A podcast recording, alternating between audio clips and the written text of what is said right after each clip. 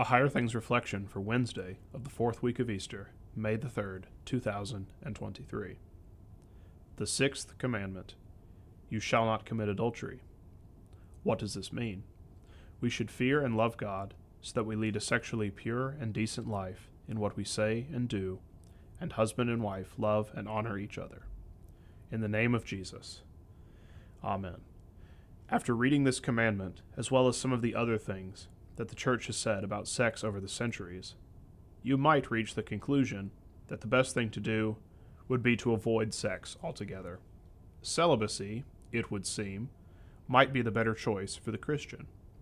This is certainly where the medieval church came down on things. Before and even during the time of Luther, celibacy was considered superior to marriage. The celibate were better believers and were more capable of pleasing God than those that were married. In other words, it was more Christian to abstain from sex entirely, and even sex within marriage carried the taint of sin. For Luther, the sixth commandment is more about giving sex its proper place in marriage than it is about banning sex in general. Sex is not a prohibited activity, it is a gift from God that is meant to be enjoyed by husband and wife. Sex can and should take place, but only within the context of marriage. It is the one flesh relationship that is part of God's intentions for His creation. Marriage, rather than being an inferior status, should be considered the default for the vast majority of Christians. Celibacy is also a gift of God, but it is a rare gift and does not make someone a superior Christian. Sexually pure does not mean free from sex from birth to death. It means that sex ought only take place within marriage. It was designed by God for husband and wife, for the procreation of children, and as an expression of their love for one another. In fact, Luther links marriage to the promise to Abraham that in his seed all the nations of the earth shall be blessed. In that promise, the marriage bed is regarded as undefiled, and marriage is honorable because of their connection to the seed, which is Christ. Ultimately, this means that you are pure because Christ was pure on your behalf, on behalf of your future spouse, and on behalf of any children you may have. Amen. In the name of Jesus. Amen. Gracious Savior, grant your blessing to this husband and this wife, that in peace they live together in your love throughout their life.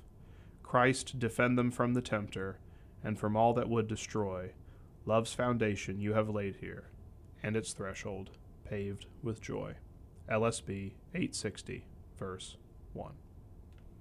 I thank you, my heavenly Father, through Jesus Christ, your dear Son, that you have kept me this night from all harm and danger, and I pray that you would keep me this day also from sin and every evil, that all my doings in life may please you.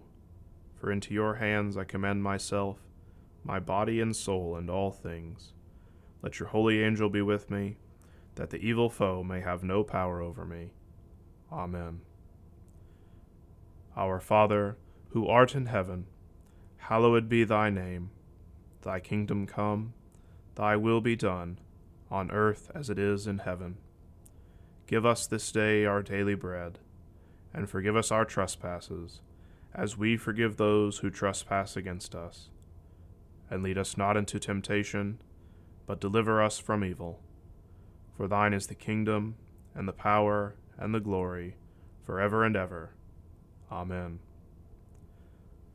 I believe in God, the Father Almighty, maker of heaven and earth, and in Jesus Christ, his only Son, our Lord, who was conceived by the Holy Spirit, born of the Virgin Mary, suffered under Pontius Pilate, was crucified, died, and was buried he descended into hell. The third day he rose again from the dead. He ascended into heaven, and sits at the right hand of God the Father Almighty. From thence he will come to judge the living and the dead. I believe in the Holy Spirit, the holy Christian Church, the communion of saints, the forgiveness of sins, the resurrection of the body, and the life everlasting. Amen. Can sacred music have meaning apart from words? In Lutheran Music and Meaning, author Dan Zager demonstrates that even beyond the text, there is power and meaning in the very composition of music itself. Dive into the theological meaning in the Lutheran liturgical church service, learning how word and music unite to boldly proclaim the gospel. Lutheran Music and Meaning by Dan Zager, now available from Concordia Publishing House.